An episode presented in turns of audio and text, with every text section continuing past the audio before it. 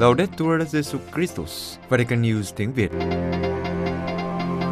Radio Vatican, Vatican News tiếng Việt. Chương trình phát thanh hàng ngày về các hoạt động của Đức Thánh Cha, tin tức của Tòa Thánh và Giáo hội Hoàn Vũ được phát 7 ngày trên tuần từ Vatican và Roma. Mời quý vị nghe chương trình phát thanh ngày hôm nay, Chủ nhật ngày 23 tháng 5 gồm có Trước hết là bản tin Kế đến là lá thư Vatican. và cuối cùng là một bước từng bước truyện ngắn công giáo. Bây giờ, kính mời quý vị cùng Yen Kabur và Trung Hưng theo dõi tin tức. Sứ điệp video Đức Thánh Cha gửi đến buổi canh thức đại kết lễ Chúa Thánh Thần hiện xuống. Vatican nhân buổi canh thức đại kết lễ Chúa Thánh Thần hiện xuống được tổ chức bởi nhóm Caris, ban điều hợp quốc tế của phong trào canh tân trong Thánh Linh tại nhà thờ Chúa Kitô của Anh giáo ở Jerusalem. Đức Thánh Cha đã gửi một sứ điệp video mời gọi các Kitô làm chứng cho tình yêu Chúa bằng cách sống những lời nhìn xem họ yêu thương nhau dường nào. Nhóm Charis đã thành lập ủy ban để tổ chức buổi canh thức này. Ủy ban gồm 5 thành viên công giáo và 5 thành viên của các giáo hội và cộng đoàn Kitô khác. Đối với Đức Thánh Cha, đây là một đêm đặc biệt, do đó Ngài muốn chia sẻ những điều trong lòng của Ngài khi nghĩ về Jerusalem, thành thánh của con cháu tổ phụ Abraham. Trước hết, Ngài đặc biệt nghĩ đến phòng tiệc ly, nơi Chúa Thánh Thần đã ngự xuống tràn đầy quyền năng trên mẹ Maria và các môn đệ, biến đổi cuộc sống của họ và toàn bộ lịch sử. Đức Thánh Cha nghĩ đến giáo hội của Thánh Giacôbê, giáo hội mẹ, giáo hội của những người tin vào Chúa Giêsu, đấng Messia. Tất cả đều là người Do Thái. Giáo hội của Thánh Giacôbê không bao giờ biến mất khỏi lịch sử, ngày nay nó vẫn còn sống. Tiếp tục sứ điệp, Đức thiên Cha nhắc rằng trong cộng đoàn những người tin Chúa Giêsu không ai thiếu thốn bởi vì họ để mọi sự làm của chung và người khác nhận ra họ và nói nhìn xem họ yêu thương nhau dường nào. Đức thiên Cha nói rằng đêm nay những lời nhìn xem họ yêu thương nhau dường nào vang vọng trong lòng Ngài hơn bao giờ hết. Ngày nay, thế giới có thể nói về cách Kitô hữu như thế nào? Nhìn xem họ yêu thương nhau dường nào hay nhìn xem họ kết nhau dường nào. Đức Thiên Cha nói, chúng ta cần xin nên tha thứ từ cha của tất cả chúng ta và chúng ta cũng cần tha thứ cho nhau vì chúng ta đã phạm tội chống lại Thiên Chúa và anh em của chúng ta.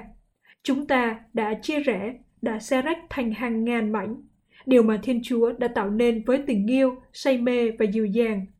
Ngày nay, sự hiệp nhất của Kitô hữu trong tình yêu thương nhau càng cần thiết hơn bao giờ hết. Đêm nay, Đức Thánh Cha nói, có thể là một lời tiên tri, có thể là khởi đầu của chứng tá mà các Kitô hữu chúng ta cùng nhau bày tỏ cho thế giới. Đó là chứng tá của tình yêu của Thiên Chúa mà Chúa Thánh Thần đã đổ vào lòng chúng ta. Để đêm nay, hàng ngàn Kitô hữu từ khắp nơi trên trái đất sẽ cùng nhau cất lên cùng lời nguyện.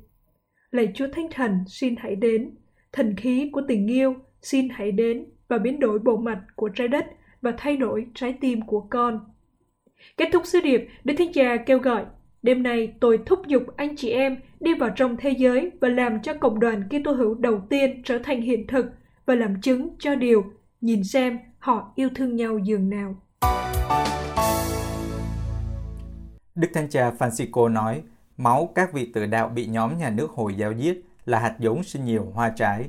Vatican trong thư gửi Đức Thượng phụ Chính thống Cote Taquadro II nhân ngày tình thân hữu giữa các tín hữu chính thống Cote và Công giáo lần thứ 8, Đức Thiên Cha nói rằng máu của 21 vị tử đạo bị nhà nước Hồi giáo sát hại tại bãi biển Libya vào năm 2015 là hạt giống trổ sinh nhiều hoa trái cho sự hiệp nhất của Kitô hữu. Ngày tình thân hữu giữa các tín hữu chính thống Copts và Công giáo được cử hành hàng năm vào ngày 10 tháng 5, kỷ niệm cuộc gặp gỡ lịch sử giữa một vị giáo hoàng và một thượng phụ chính thống Copts, Đức Phaolô VI và Đức thượng phụ Senoda III vào ngày 10 tháng 5 năm 1973. Trong một video tuyên truyền do nhóm nhà nước Hồi giáo đăng vào ngày 10 tháng 2 năm 2015, có cảnh chặt đầu 21 kỳ thủ chính thống Copts trong bộ quần áo màu cam. Họ là các công nhân xây dựng ở thành phố Shid của Libya, 20 người đến từ Ai Cập và một người đến từ Ghana. Nói đến những người đã chịu đau khổ vì danh Chúa Kitô, Đức Thánh Cha viết: Trong số đám mây nhân chứng này, tôi đặc biệt nhớ đến 21 vị tự đạo cốt bị giết vào ngày 15 tháng 2 năm 2015. Những người mà máu của họ không chỉ là hạt giống của các Kitô hữu, nhưng tôi còn tin chắc là hạt giống sẽ sinh hoa kết trái phong phú cho sự hiệp nhất của các Kitô hữu. Đức Thánh Cha viết thêm, nhờ chứng tá hùng hồn của họ, nhiều Kitô hữu trên thế giới của chúng ta đã nhận ra rằng hàng ngũ các vị tử đạo không chỉ bao gồm các vị thánh của giáo hội sơ khai được mô tả trong các tranh ảnh cổ xưa mà còn cả những người nam nữ thời nay, những người cùng thời với chúng ta, họ là những vị thánh, những vị thánh của mọi truyền thống Kitô giáo. Trong thư, Đức Thánh Cha cũng cảm ơn Đức Thượng phụ Taquatros đã viết lời tựa cho cuốn sách của Ngài về đề tài hòa bình, sắp được nhà xuất bản Vatican phát hành. Ngài nói, cử chỉ quảng đại của Ngài là bằng chứng về tình anh em của chúng ta trong Chúa Kitô. Trên con đường dẫn đến sự hiệp thông trọn vẹn các giáo hội của chúng ta, trên con đường đó, cũng giống như các môn đệ trên đường Emmaus, chúng ta được Chúa Kitô đồng hành, đấng sẽ dẫn dắt chúng ta đến ngày mong ước, khi chúng ta sẽ cùng nhau cử hành sự chết và sự phục sinh của Chúa trên cùng một bàn thờ. Đức Thánh Cha Francisco nói, sau đại dịch cần có hệ sinh thái toàn diện. Vatican trong thư gửi đến Đức Hồng Y Peter Turkson, Tổng trưởng Bộ Phục vụ Phát triển Con Người Toàn diện, nhân hội nghị trực tuyến về đề tài xây dựng tình huynh đệ, bảo vệ công lý, những thách đố và cơ hội cho người dân trên đảo. Đức Thanh Trà nhấn mạnh, hiện nay, người dân trên đảo đang phải đối diện với sự biến đổi môi trường và khí hậu khắc nghiệt. Hậu quả là môi trường, xã hội và con người bị suy thoái. Vì thế, sau đại dịch cần phải có hệ sinh thái toàn diện. Hội nghị trực tuyến được tổ chức bởi Bộ Phụng vụ Phát triển Con Người Toàn diện, Trung tâm Anh giáo ở Roma, có sự tham dự đặc biệt của ông Waver Ramkalawan, Tổng thống đảo quốc Seychelles. Đức Tổng giám mục Anh giáo Justin Welby của Tổng giáo phận Canterbury, Đức Thiên Trà viết cho Đức Hồng Y Thurston. Sáng kiến đại kết quan trọng này nhằm tạo ra một sự đối thoại nảy sinh từ sự khôn ngoan và kinh nghiệm của các truyền thống Kitô giáo khác nhau, tạo cơ hội cho các tín hữu, các nhà lãnh đạo chính phủ và các thành viên của xã hội dân sự rộng lớn hơn, đặc biệt là giới trẻ, về những thách đố cụ thể mà người dân trên đảo đang phải đối diện. Đức Thánh Cha đề cập đến bạo lực, khủng bố, nghèo đói và nhiều hình thức bất công xã hội và kinh tế đang làm thiệt hại cho tất cả mọi người, đặc biệt là phụ nữ và trẻ em. Ngài đặc biệt lo ngại vì hiện nay nhiều người dân trên đảo đang phải đối diện với những biến đổi môi trường và khí hậu khắc nghiệt. Một số là hậu quả của việc khai thác không kiểm soát tài nguyên thiên nhiên và con người.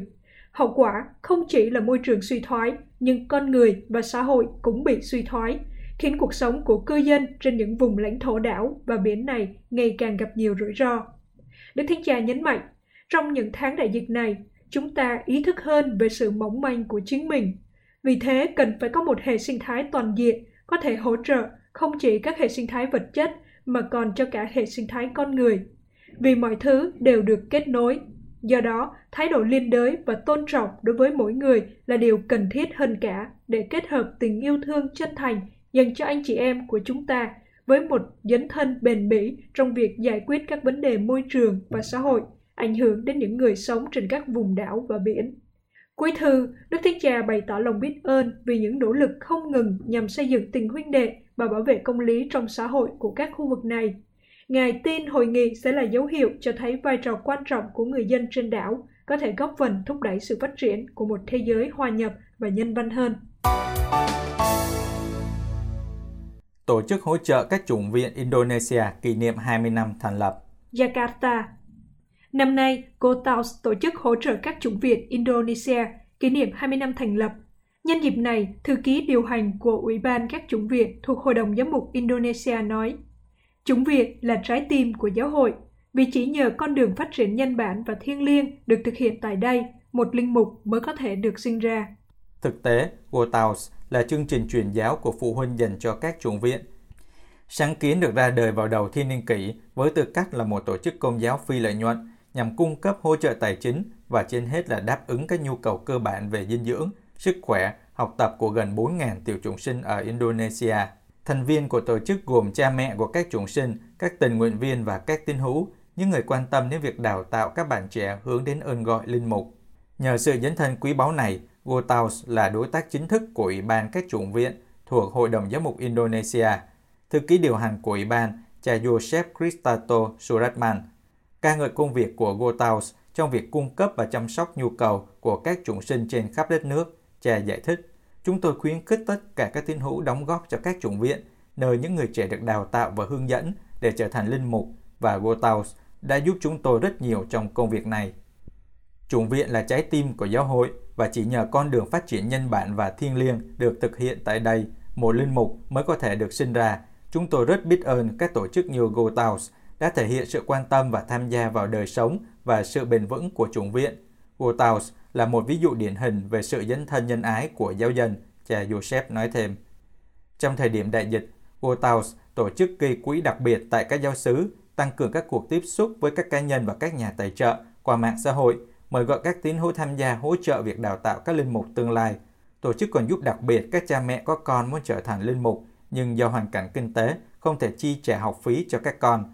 Vào năm 2020, Wotaus đã quyên góp được khoảng 200.000 euro hỗ trợ các chủng viện Indonesia. Các giám mục Hoa Kỳ cổ võ tuần 8 ngày cầu nguyện cho Trung Quốc. Hoa Kỳ, vào ngày 20 tháng 5, Đức cha David Malloy, giám mục giáo phận Rockford, Chủ tịch Ủy ban Công lý và Hòa bình Quốc tế của các giám mục Hoa Kỳ, đã kêu gọi tham gia vào tuần 8 ngày cầu nguyện cho giáo hội ở Trung Quốc, theo lời mời gọi của Đức Hồng Y Charles Maungbo của Yangon. Vào năm 2007, Đức Giáo hoàng Bình Đức 16 đã thiết lập ngày 24 tháng 5 lễ Đức Mẹ phù hộ các Kitô hữu là ngày toàn thế giới cầu nguyện cho giáo hội tại Trung Quốc. Hồi tháng 3, Đức Hồng Y Bo đã mời gọi mở rộng ngày cầu nguyện đó thành tuần 8 ngày, từ ngày 23 đến ngày 30 tháng 5. Đức cha Malloy nói rằng, nhìn nhận sức mạnh toàn cầu ngày càng tăng của Trung Quốc, Đức Hồng Y Bo bày tỏ hy vọng rằng thông qua những lời cầu nguyện này, Trung Quốc có thể trở thành một sức mạnh hướng thiện và là người bảo vệ quyền của những người dễ bị tổn thương và bị gạt ra ngoài lề xã hội trên thế giới. Đức thiên Cha Francisco cũng cầu nguyện cho tín hữu công giáo ở Trung Quốc nhận biết những khó khăn của họ, đảm bảo về việc cầu nguyện hàng ngày của Ngài dành cho họ và khuyến khích họ trở thành những công dân tốt, mang lại sự đóng góp mang tính ngôn sứ và xây dựng xuất phát từ đức tin của họ vào vương quốc của Thiên Chúa. Đức cha mà lời kêu gọi, trong sự hiệp nhất và tình yêu cao cả, chúng ta hãy hiệp với giáo hội hoàn vũ, trong lời cầu nguyện với Đức Mẹ phù hộ các Kitô hữu cho Trung Quốc. Hồi tháng 3, Đức Hồng Y Bo nói rằng, kể từ khi đại dịch COVID-19 bắt đầu, người dân Trung Quốc đã phải đối mặt với những thách thức ngày càng gia tăng, tác động đến tất cả chúng ta. Và Ngài kêu gọi, chúng ta không chỉ nên cầu nguyện cho giáo hội, mà còn cho tất cả mọi người trong đất nước Cộng hòa Nhân dân Trung Hoa. Đức Hồng y nói thêm, chúng ta hãy cầu xin Đức Mẹ Xà Sơn bảo vệ toàn thể nhân loại và do đó bảo vệ phẩm giá của mỗi người và mọi người ở Trung Quốc. Theo lời cầu nguyện của Đức Biển Đức 16, niềm tin, hy vọng và yêu thương. Quý vị vừa theo dõi bản tin ngày 23 tháng 5 của Vatican News tiếng Việt. Vatican News tiếng Việt Chuyên mục Lá thư Vatican Dư âm việc bổ nhiệm giám mục mới tại Hồng Kông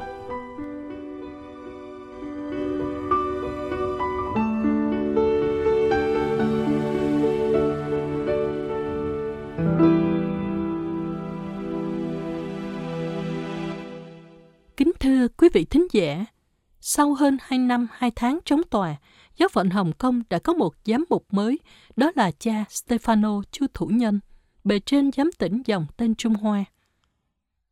Việc bổ nhiệm này được dư luận các giới trong và ngoài giáo phận đón nhận, kể cả những người vốn không hài lòng và phê bình việc ký kết hiệp định tạm thời giữa Tòa Thánh và Trung Quốc. Đức Thanh Giám Mục là người không phò cũng không chống nhà nước Bắc Kinh.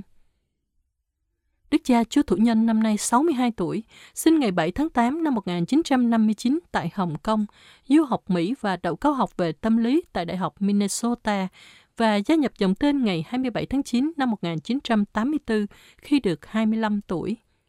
Làm nhà tập tại Ireland và sau đó đậu cử nhân triết học. Trở về Hồng Kông, thầy Chu Thủ Nhân học thần học và thụ phong linh mục năm 1994 sau đó, cha Nhân trở lại Mỹ học về ngành phát triển có tổ chức, đậu cao học tại Đại học Loyola ở Chicago, sau đó đậu tiến sĩ về phát triển có tổ chức và tâm lý tại Đại học Harvard ở Boston. Trở về Hồng Kông, cha Chu Thủ Nhân làm hiệu trưởng Học viện Hoa Nhân của dòng tên, rồi làm giáo sư tại Đại học Hồng Kông cùng nhiều công tác khác trong dòng. Từ ngày 1 tháng 1 năm 2018, cha Chu Thủ Nhân được chọn làm giám tỉnh dòng tên Trung Hoa. Từ năm 2020, cha cũng làm phó tổng thư ký Hiệp hội cấp bề trên dòng Nam ở Hồng Kông. Theo niên giám tòa thánh, giáo phận Hồng Kông có 620.000 tín hữu công giáo, nhiều hơn số giáo phận công giáo của bảy giáo phận tại Đài Loan cộng lại. giáo phận Hồng Kông chống tòa sau khi đức cha Dương Minh Chương từ trần ngày 1 tháng 3 năm 2019 và trong thời gian chờ đợi chọn giám mục mới, tòa thánh đã bổ nhiệm Đức Hồng Y do An Thăng Hán, 82 tuổi, nguyên giám mục chính tòa Hồng Kông, làm giám quản giáo phận này. Sự chống tòa lâu khác thường chứng tỏ có nhiều cam go trong tiến trình chọn vị chủ tranh mới cho giáo phận Hồng Kông. Nhiều bài báo đã đưa ra những giải thích về vấn đề này, trong đó có cả yếu tố dân sự, xã hội và chính trị. Thực vậy, ít lâu sau khi đức cha Dương Minh Chương qua đời, Hồng Kông lâm vào tình trạng bất an về dân sự và những cuộc biểu tình phò dân chủ bắt đầu tại Hồng Kông, phản ứng chống lại việc chính quyền của lãnh thổ này muốn thông qua dự luật về việc giao nạp công dân Hồng Kông cho nhà chức trách ở Hoa Lục để xét xử. Các cuộc biểu tình mạnh mẽ phản đối khiến chính quyền Hồng Kông phải rút lại dự luật. Tiếp đến là luật về an ninh do nhà nước Bắc Kinh ban hành cho Hồng Kông. Thoạt đầu, Đức cha Giuse Hạ Chí Thành, phụ tá, được chọn làm giám mục chính tòa Hồng Kông. Nhưng việc bổ nhiệm này, theo nhiều nguồn tin từ Roma và Hồng Kông, bị hủy bỏ vì sự phản đối của nhà nước Bắc Kinh sau khi Đức cha Giuse Hạ công khai tham dự các cuộc biểu tình phò dân chủ hồi năm 2019. Ứng viên thứ hai là cha tổng đại diện Phêrô Thái Huệ Dân, cha cũng được chọn, nhưng rồi việc chấp thuận lại bị hủy bỏ vào năm 2020. Lý do vì cha bị coi là quá gần với chính phủ Hoa Lục và sẽ khó lòng được cộng đoàn và giáo sĩ Hồng Kông chấp nhận. Đức Hồng Y Du Xe Trần Nhật Quân, 89 tuổi, nguyên giám mục Hồng Kông, hồi tháng 9 năm 2020 đã về Roma, xin được gặp Đức Thánh Cha với mục đích xin Ngài đừng bổ nhiệm cha Thái Huệ Dân vì quá thân với chính quyền Trung Quốc, người mà Đức Hồng Y gọi là tên Cộng sản trong chiếc áo linh mục. Tuy nhiên, Đức Hồng Y đợi 4 ngày mà không được Đức Thánh Cha tiếp, nên chỉ trao thư cho cha bí thư Gonzalo Emilius nhờ chuyển lại cho Đức Thánh Cha. Sau cùng, đến phiên cha Chu Thủ Nhân được chọn. Thoạt đầu cha từ chối, nhưng sau đó cha đành vâng lời chấp thuận. Đức cha Stefano Chu kể lại, Tôi vốn nghĩ giám mục phải là người đến từ hàng giáo sĩ giáo phận, và bản thân tôi, tôi không cảm thấy ơn gọi làm giám mục. Sau khi thảo luận và phân định với cha tổng quyền tại Roma, chúng tôi tin rằng đây không phải là thời điểm cho tôi, không phải là ơn gọi của tôi, vì thế tôi từ chối. Hồi đó là tháng 12 năm ngoái, chứ không phải là mùa chay năm nay như một số báo chí đã viết. Đức cha kể thêm rằng, trong tư cách là tu sĩ dòng tên, tôi phải vâng phục Đức Thánh Cha. Chính Ngài viết thư cho tôi và bày tỏ ý muốn tôi chấp nhận làm giám mục. Thư viết bằng tiếng Ý mà tôi không biết tiếng Ý và thư được dịch cho tôi. Thư này đủ là một dấu hiệu để tôi phải nhận. Lễ truyền chức giám mục cho Đức cha Chu Thủ Nhân sẽ được cử hành vào ngày 4 tháng 12 năm nay. Ngày 18 tháng 5 vừa qua, tức là hôm sau tin bổ nhiệm được công bố, Đức Giám mục tân cử của Hồng Kông đã mở cuộc họp báo đầu tiên. Đức cha nhìn nhận rằng trong những năm qua, cộng đoàn công giáo tại Hồng Kông bị chia rẽ giữa những người tranh đấu cho dân chủ và những người tùng phục nhà nước Bắc Kinh. Tình trạng này khiến nhiều người trẻ xa lìa các cộng đồng Kitô trong bối cảnh đó, Đức cha Stefano cho biết Ngài muốn tái đồng hành với người trẻ và làm sao họ có thể đồng hành với nhau và tái gần gũi nhau. Đức cha cũng khẳng định rằng giáo hội đang và sẽ tiếp tục độc lập đối với sự kiểm soát của nhà nước. Quyền tự do tôn giáo là một nhân quyền căn bản. Chúng tôi sẽ nhắc nhở điều đó trong các cuộc đối thoại với chính quyền để họ đừng quên. Trả lời câu hỏi của một ký giả, liệu cuộc canh thức tưởng niệm các nạn nhân Thiên An Môn tối ngày 4 tháng 6 tới đây có diễn ra hay không? Đức cha xác nhận trong những năm qua, Ngài vẫn tham dự các buổi canh thức để cầu nguyện cho các nạn nhân bị nhà nước Trung Quốc sát hại trong biến cố Thiên An Môn cách đây 32 năm. Năm ngoái, theo lệnh của nhà nước Bắc Kinh, bà Thủ tướng Hồng Kông Kari Lâm Trịnh Nguyệt Nga, một người công giáo, đã không cho phép tiến hành cuộc canh thức với lý do phòng chống COVID-19 Do vậy, hàng ngàn người vẫn thắp nến canh thức tại công viên Victoria. Đức cha Chu Thủ Nhân không nói Ngài sẽ tham dự cuộc canh thức hay không, vì điều này còn tùy thuộc nhiều đòi hỏi pháp lý. Dầu sao, Đức cha nói, Có nhiều cách tưởng niệm, như những lần tôi không thể giữ được, tôi cầu nguyện cho Trung Quốc và tất cả những người đã chết hồi năm 1989. Trong cuộc họp báo, Đức cha không muốn nói về sự đàn áp các cộng đoàn Kitô tại Hoa Lục. Về việc tháo gỡ và loại bỏ các thánh giá trên các thánh đường, Đức cha cũng cho biết Ngài muốn thận trọng về vấn đề này. Một sư tin lành Methodist Lô Long Quang, nghiên cứu gia tại phân khoa thành học thuộc Đại học Hồng Kông, nói với tờ Nam Hoa Điện báo buổi sáng, việc chọn cha Chu Thủ Nhân làm giám mục Hồng Kông là một quyết định thận trọng, vì cha Chu là người không tỏ ra một xu hướng chính trị hiển nhiên nào, không đứng riêng về phe nào.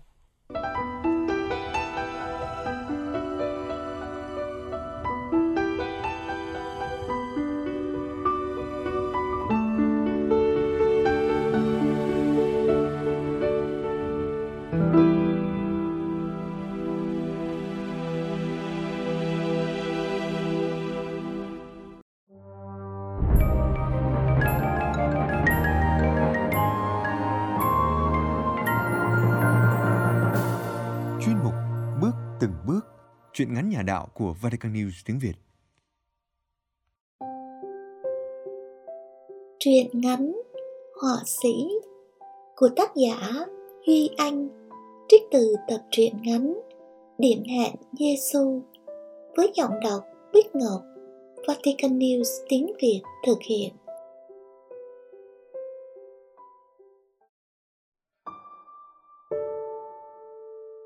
Là biểu tượng của tinh thần lao động chân chính nhiệt thành. Chẳng khác gì con ông làm việc cần mẫn tỉ mỉ. Danh hiệu họa sĩ bậc thầy người ta gán cho ông, dù ông từ chối. Ông vẫn cứ nổi danh đến mức ngay cả khi ông đang tức giận nép cả bảng màu vào mảnh vải trắng.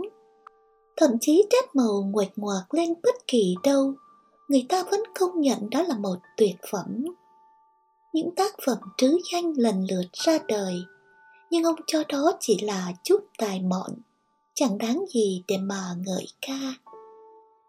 Ông sống đơn độc một mình bởi tính khó, nên ông chẳng gần được với ai. Có chăng chỉ vài người hâm mộ vốn say tài ông như điếu đổ? Suốt ngày ông ngồi ôm giá vẽ, có khi quên cả ăn ngủ. Ông sáng tác miệt mài nhưng không bao giờ cạn kiệt ý tưởng. Vẽ chính là niềm vui duy nhất của ông, là chất kích thích đẻ ra tiền, khiến ông vẽ đến quên chết. Xong lắm khi ông cụt hứng bất tử, lại hay bị đám bạn hâm mộ rủ rê. Thế là ông quăng bỏ hết, đi chơi một mạch đến sáng hôm sau mới về. Ông vẽ đủ các loại tranh nhưng vẽ Phật thì ông thích hơn hết. Một phần do ông tôn sùng đạo Phật. Đức Phật dạy chúng sanh phải có lòng từ bi hỷ xả. Lời dạy của Ngài như dòng suối ngọt ngào thấm đậm vào lòng ông, giúp ông tìm được nguồn năng lượng đích thực, cho ông có được đời sống thanh tịnh. Mỗi khi vẽ về Ngài, lòng ông thấy thanh cao nhẹ nhàng, Ông vẽ Phật rất đẹp nhờ ông có lòng yêu mến Ngài. Nhờ vậy tranh vẽ của ông ngày càng nổi tiếng. Trước kia ông vốn là người giàu có, từng có một gia đình êm ấm. Vợ ông một thiếu nữ xinh đẹp, hiền lành, nhưng lại là người công giáo, trong khi ông là một Phật tử sùng đạo. Tuy hai người có tôn giáo khác nhau, nhưng hai con tim ập lại, không có một công nghệ bóc tách nào có thể chia lìa họ. Họ lấy nhau vì tình yêu chân thành. Cả hai thỏa thuận đạo ai nấy giữ. Tuy nhiên, về sống với nhau được ít lâu, ông bỗng đổi tính. Thường hay tỏ thái độ khó chịu mỗi khi chị vợ ngồi đọc kinh hoặc đi lễ nhà thờ. Từ đó, hai vợ chồng thường bất hòa lục đục. Cuối cùng họ quyết định sống ly thân. Việc ly thân với vợ chính ông là người đề xướng từ ngày ra ngoài sống một mình ông tưởng đâu lòng ông dễ chịu hơn. Nhưng không Đầu óc ông luôn nghĩ bậy bạ, lại bị đám bạn hâm mộ thường xuyên đến nhà rủ ăn nhậu, khiến ông chẳng thể ngồi yên sáng tác được. Đã thế, ông vừa quen một cô gái trẻ xinh đẹp, thường hẹn hò cô nàng đi chơi đây đó. Đó là những ngày trong tâm hồn ông như có ma quỷ, khiến ông luôn bận gắt hay la lối vợ con mỗi khi ông trông thấy họ, dù họ chẳng làm gì sai trái. Trong lòng ông luôn dậy sóng, đến nỗi mỗi lần đi chùa ông không tài nào ngồi tập trung tụng kinh niệm Phật được. Ông càng sống xa đỏ hơn khi bị cô nhân tình đến quấy rầy liên tục. Cô ta quấy nhiễu ông bao nhiêu, ông càng say mê cô ta bấy nhiêu. Bất chấp cô ta đã có chồng con, ông xa vào chuyện tình ái rồi cờ bạc ăn chơi, sinh nợ nần đến bán hết của cải tài sản. Một ngày kia, trong túi ông chẳng còn tiền rụng rỉnh chơi bời nữa, cũng chẳng còn khách hàng nào đến đặt ông vẽ tranh. Đang ngồi buồn thì người vợ bất ngờ đến gặp ông. Bà nói muốn đặt hàng ông vẽ một bức tranh về Đức Mẹ. Bà biết lúc này ông đang thất nghiệp, sẵn sàng trả cho ông giá cao gấp đôi những nơi khác để ông có tiền tiêu xài. Bà chỉ yêu cầu ông cố gắng thực hiện bức tranh cho thật đẹp là được. Không hiểu sao lời đề nghị của bà làm ông phấn khích. Người vợ cho biết, nhân dịp lễ Đức Mẹ vô Nhiễm Nguyên Tội sắp đến, bà muốn tặng bức tranh cho cha xứ. Và bà biết trong vùng này chỉ có ông là người thực hiện nổi bức tranh. Dù giữa hai vợ chồng luôn mâu thuẫn nhau về tôn giáo, xong bà vẫn tin ông sẽ nhận lời vẽ giúp cho bà. Đã lâu không gặp lại vợ, ông tưởng đâu bà vợ không còn muốn gặp ông nữa. Hôm nay bà đến thình lình, ông thấy lòng xôn xao lạ lùng. Thêm nữa, ông đang cần tiền nên không muốn bỏ qua cơ hội. Tuy nhiên, ông Bộc Bạch từng vẽ nhiều tranh về các vị thần thánh, vẽ Đức Phật, riêng Đức Mẹ thì chưa bao giờ. Người vợ nói vì vợ chồng sắp chính thức ly hôn nên bà muốn ông dành cho bà một kỷ niệm đẹp để khi xa nhau còn có gì để nhớ về nhau. Vật kỷ niệm chính là bức tranh này. Nghe vợ nói ông thấy mũi lòng, thật khó mà từ chối. Ông cảm nhận sau ba năm sống ly thân, hai vợ chồng khó có thể hàn gắn lại với nhau như xưa. Cho nên, để không làm bà thất vọng, ông hứa sẽ cố gắng thực hiện bức tranh cho thật hoàn hảo. Và muốn coi đây là món quà kỷ niệm cuối cùng ông vẽ tặng dành cho bà trước khi chia tay. Bà vợ đưa cho ông một bức ảnh về khuôn mặt Đức Mẹ. Bà muốn ông sáng tác thêm để tạo nên bức họa khác biệt so với những người ta đã vẽ khá nhiều về mẹ Maria. Bà không muốn có sự trùng lập. Suốt ba ngày liền, ông ngồi vẽ Đức Mẹ mà không sao vẽ nổi bởi ông không tài nào tập trung được. Ông gọi điện cho bà cho thêm tư liệu về Đức Mẹ để ông nghiên cứu, xem ông có thể sáng tác được không. Bà vợ gửi cho ông một cuốn sách về Đức Mẹ vô nhiễm. Bà còn gửi thêm cho ông một trăm truyện tích về Đức Mẹ Mân Côi. Ông đọc ngấu nghiến, nghiên cứu suốt cả tháng trời. Theo kinh nghiệm của ông, muốn sáng tác một bức họa ông phải bỏ công sức đi tìm tài liệu nghiên cứu sau đó phát thảo bố cục nội dung trong đầu hình dung về màu sắc nét vẽ đặc trưng của riêng ông khi đã nắm bắt được cái hồn của tác phẩm thì ông mới có thể bắt tay vào thực hiện bức vẽ. Nếu muốn vẽ về đức phật hay vẽ về các nhân vật huyền thoại tôn giáo khác, đặc biệt vẽ về đức mẹ, cần phải có lòng yêu mến thật lòng xuất phát từ trái tim, từ tận đáy lòng thì mới có thể lột tả hết cái hồn của bức tranh.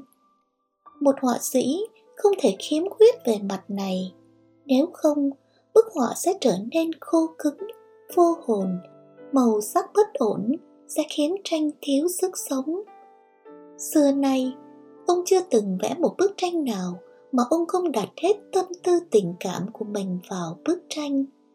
Ông không thể vẽ một bức tranh để rồi khách hàng chê bai dè biểu ông. Đầu tiên ông vẽ khuôn mặt Đức Mẹ. Ông không hiểu Đức Mẹ là ai, là người nước nào, mà sao khuôn mặt mẹ rạng rỡ xinh đẹp đến như vậy. Chỉ vẽ khuôn mặt mẹ thôi mà ông vẽ suốt hai tuần vẫn chưa ưng ý.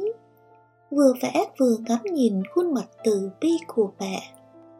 Ông không thể tin Đức mẹ có một sức hút mãnh liệt đến như vậy.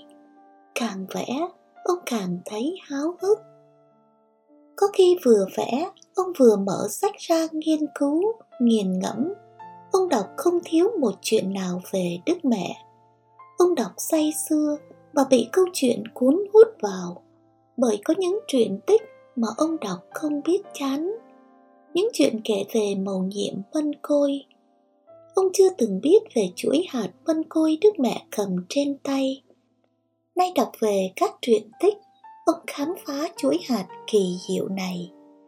Đã có biết bao linh hồn được cứu nhờ siêng năng lật hạt ngân côi. Nhờ chuỗi hạt mà nhiều người tội lỗi được ơn trở nên tốt lành. Rồi vì đọc nhiều nên ông bị nhập tâm lúc nào không hay. Cảm thấy hình ảnh mẹ Maria càng gần gũi với ông hơn. Chính vì lòng ngưỡng mộ chuỗi hạt nên khi vẽ đến đôi bàn tay Đức Mẹ đang trân trọng nắm giữ chuỗi hạt, khiến lòng người nghệ sĩ càng thêm bị thôi thúc. Ông nắn nót từng nét vẽ tỉ mỉ với một lòng kính trọng tuyệt đối, cho đến khi vẽ trọn vẹn cả khuôn mặt và chuỗi tràng hạt. Trong lúc vẽ ông nhận ra một điều, nếu biết đọc kinh kính mừng thì ông tin ông sẽ vẽ tốt hơn nữa Thế là ông tìm hiểu về kinh kính mừng. Quả thật như vậy, khi vừa vẽ vừa cầm trên tay quyển sách kinh, ông vừa đọc thầm kinh kính mừng. Ông mới thực hiện xong 2 phần 3 bức tranh mà không thể nào tưởng tượng nổi. Ông kinh ngạc khi thấy chuỗi hạt mình vẽ bỗng rực sáng, không khác gì khuôn mặt thánh thiện của Đức Mẹ ông cảm thấy mình như đang vẽ một tác phẩm diệu kỳ, một kiệt tác. Lòng ông họa sĩ vui chưa từng có. Buổi sáng hôm đó khi ông vừa thức giấc, định đi rửa mặt ăn sáng rồi tiếp tục công việc. Thế nhưng, ông họa sĩ cảm thấy thèm cà phê một cách kỳ lạ.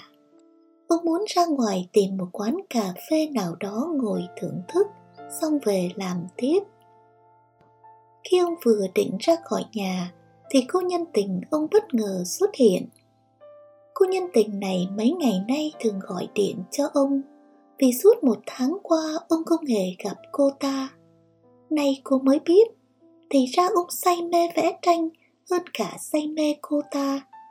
Cô nàng tức giận đi vào nhà định phá bỏ bức tranh nhưng ông họa sĩ đã nhanh tay cản lại cô ta khen tức gào lên khi trông thấy người đàn bà trong tranh kia sao quá đẹp. Hóa ra, ông họa sĩ say mê vẽ bà ấy đến nỗi cô ta gọi điện rủ ông đi chơi, ông không thèm đi. Tức giận, cô tình nhân cố chấp lao đến quyết phá bức tranh cho bỏ cơn tức. Nhưng ông đã cho cô ta một cái tát như trời giáng rồi đuổi cô ta đi.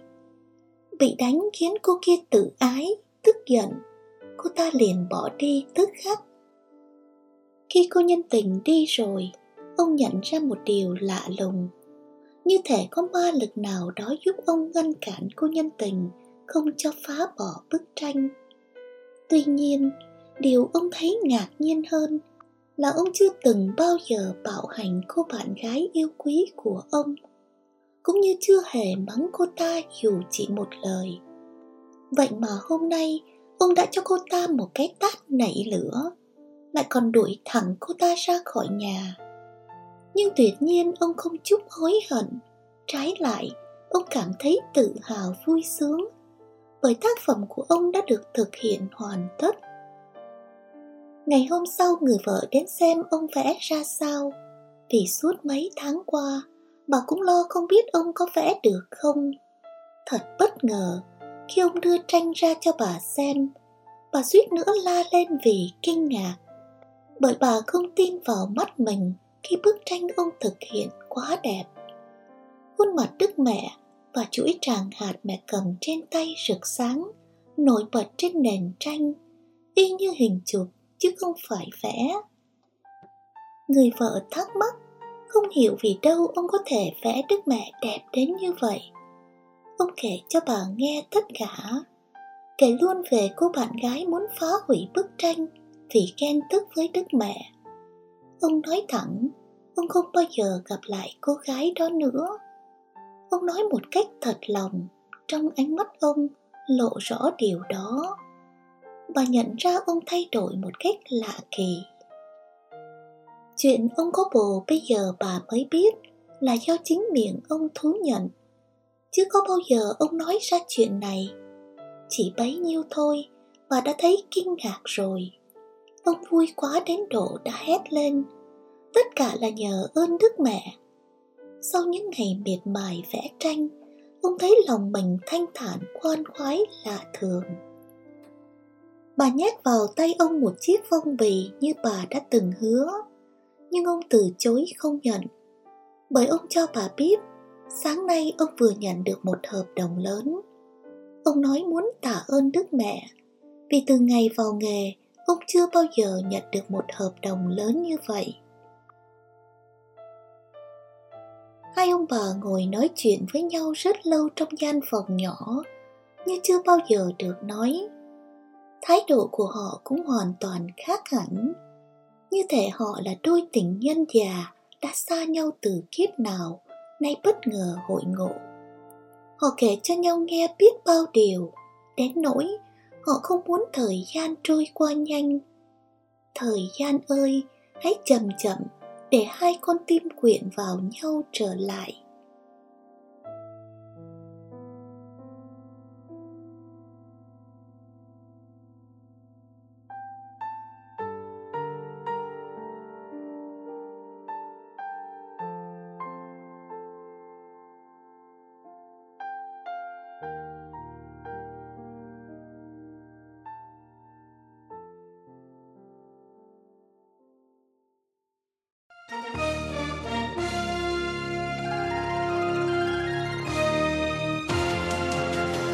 Cảm ơn quý vị đã chú ý lắng nghe chương trình Radio Vatican của Vatican News tiếng Việt.